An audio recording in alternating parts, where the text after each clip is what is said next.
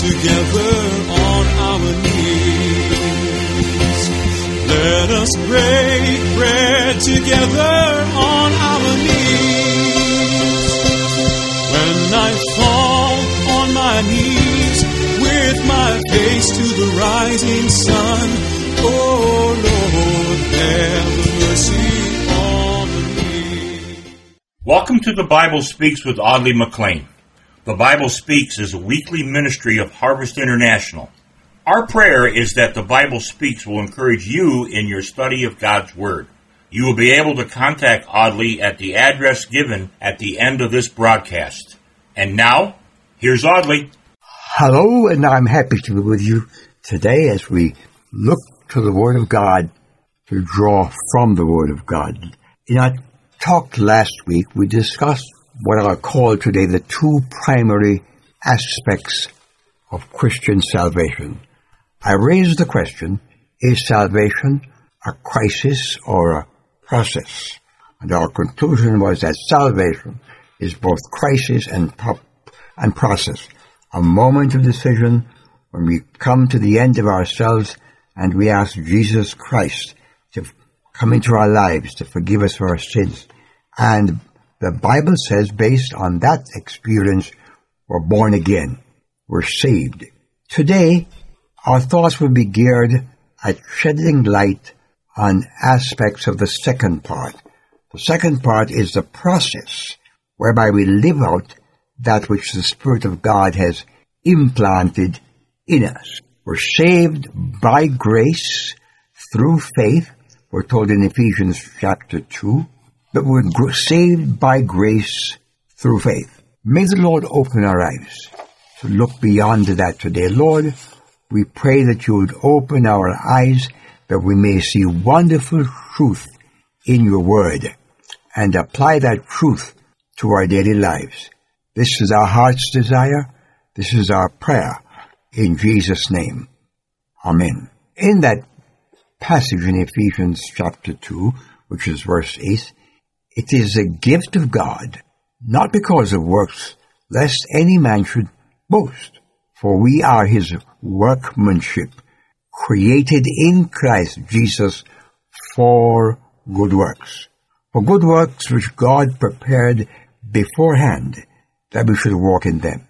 Herein lies the heart of the process of our salvation. God doesn't want us to rob him of his glory by claiming we saved ourselves. But he just doesn't want us to sit around and wait for heaven to come. He has a job for us. It was planned in the whole history of the creation of man. God's plan and intent in Genesis we read, we read was to have humanity be like him, to serve him voluntarily and in holy living and obedience to him. Sin in the Garden of Eden ruined that. So we're called today by grace. God has sent his son to save us and we're saved. So that's our reminder. In chapter 2 and verse 8 of Ephesians, I want us to look more closely at what the whole salvation is all about. It says we're saved by grace through faith, but it says we're saved unto good works. We were planned for that. We were geared for that. And there came this sin thing that broke that continuity and broke our fellowship with God. And humanity became estranged from God. Instead of the wonderful fellowship that God intended, there was estrangement. God, while not able to associate with sin, found a way. God devised and executed the plan of redemption, our salvation. That is what being saved, born again, really means. From our state of being estranged from God, we now have fellowship with God in and through the person of His Son Jesus. Thus begins the resetting of the clock of the divine relationship. Well, okay, you say, so where do we go from here? And I'm glad you asked that question because that's the second part of our salvation. The process. God saved us in the crisis moment of our life. Jesus Christ paid the price. The great divine crisis was when the sinless, spotless Son of God took up on himself our sin, your sin, my sin, and the world said, Away with him, crucify him. We will not have this man to reign over us, to rule over us. And Jesus Christ paid the price. And upon the cross, he announced that the job was done. The price for sins was paid. The demand of the righteousness of God was met. And although and because you and I could not meet that standard, God includes us in that sacrifice if by faith we embrace Jesus as Savior and, and Lord. To better appreciate this point, let's think of the greatest written document that I know about our salvation. It's called the book of Romans.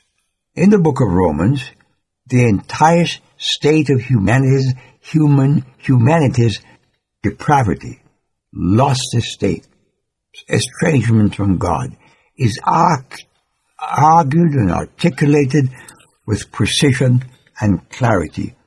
And it sums it up by saying, for all, all have sinned and come short of the glory of God. It echoes the statement of the prophet Isaiah in chapter 53 when it says, All we like sheep have gone astray. We've turned every one to his own way. And the Lord hath laid on him, Jesus that is, the iniquity of us all. Therefore, since we have been justified through faith, we have peace with God. That's what it says in Romans chapter 5. By the time we get to chapter 5 we've dealt with all ugliness of sin and the sacrifice for sin and the embracing of salvation by faith, he says we're back in fellowship. We're back in a relationship with God. Friend, if you hear nothing else, please hear this clearly. It's not about a religious philosophy. It's not about a moral ideology. It's about a relationship between God and humanity. Sinful man approaches holy God through the sacrifice of his son, Jesus.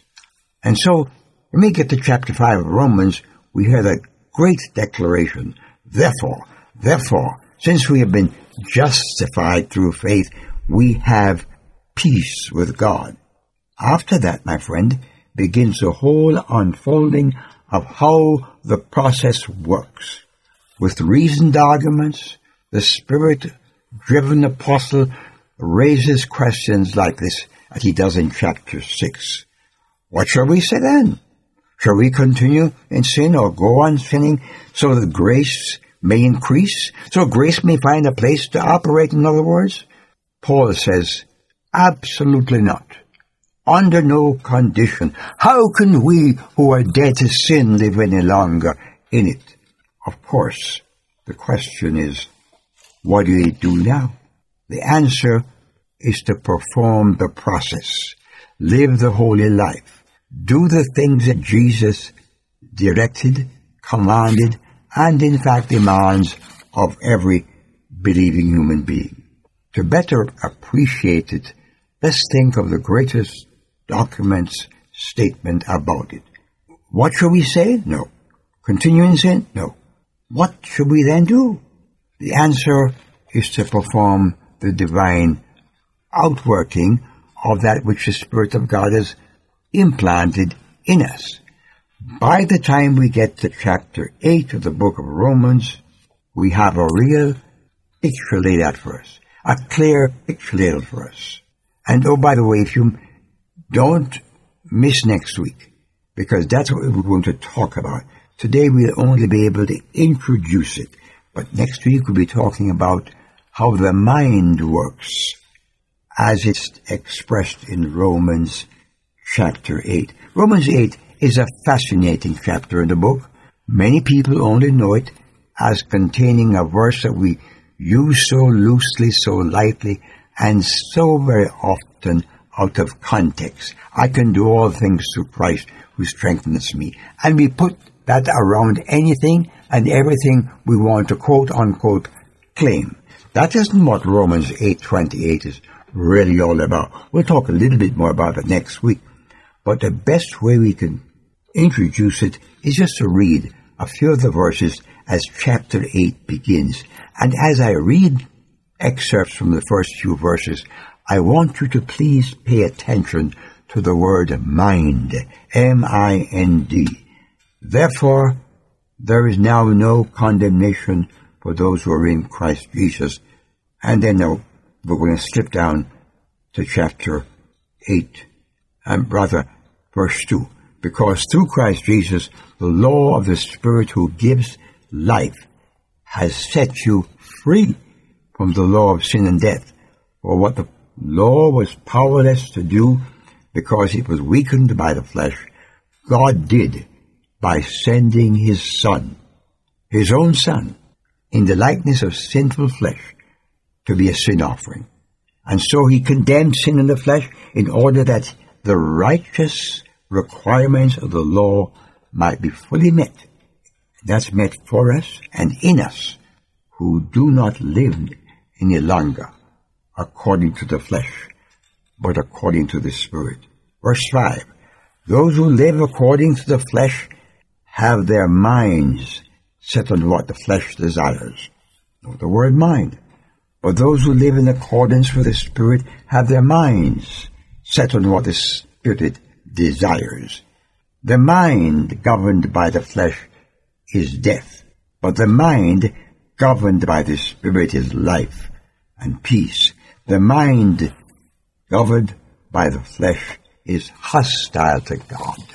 The word mind opens the question department of our lives. In Romans 8, we read it. In Colossians 3 verse 2 it says, Set your affection on things above, not on things on the earth. Romans 12 says, I beseech you therefore, brethren, by the mercies of God, that ye present your bodies a living sacrifice, holy, acceptable unto God, which is your reasonable service. Colossians 2 verse 8 says, Beware lest any man spoil you through philosophy and vain deceit after the traditions of men, after the rudiments of the world, and not after Christ. And then in 2 Corinthians chapter 10, it speaks about casting down imaginations, having our mind controlled under the Spirit of God. My friend, May God quicken your mind to seek to live according to the mind of Christ. Let this mind be in you, which was also in Christ Jesus. Oh, that's all we have time for today. Please come back. Let's talk about it next week. If you can, listen to the broadcast again at our website at harvestinternational.org or at our podcast at the Bible Speaks BrickCity.com. The Bible Speaks BrickCity.com. Till next week, this is Audley McLean praying God's rich, wonderful blessings upon you. Amen.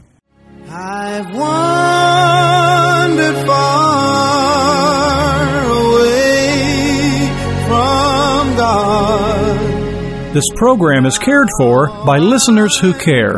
Your prayers and financial investment in this ministry helps to keep the good news on the air. We look forward to hearing from you and invite you to write us at Harvest International, Post Office Box 6690, Ocala, Florida 34478. Again, that's Harvest International, Post Office Box 6690, Ocala, Florida 34478.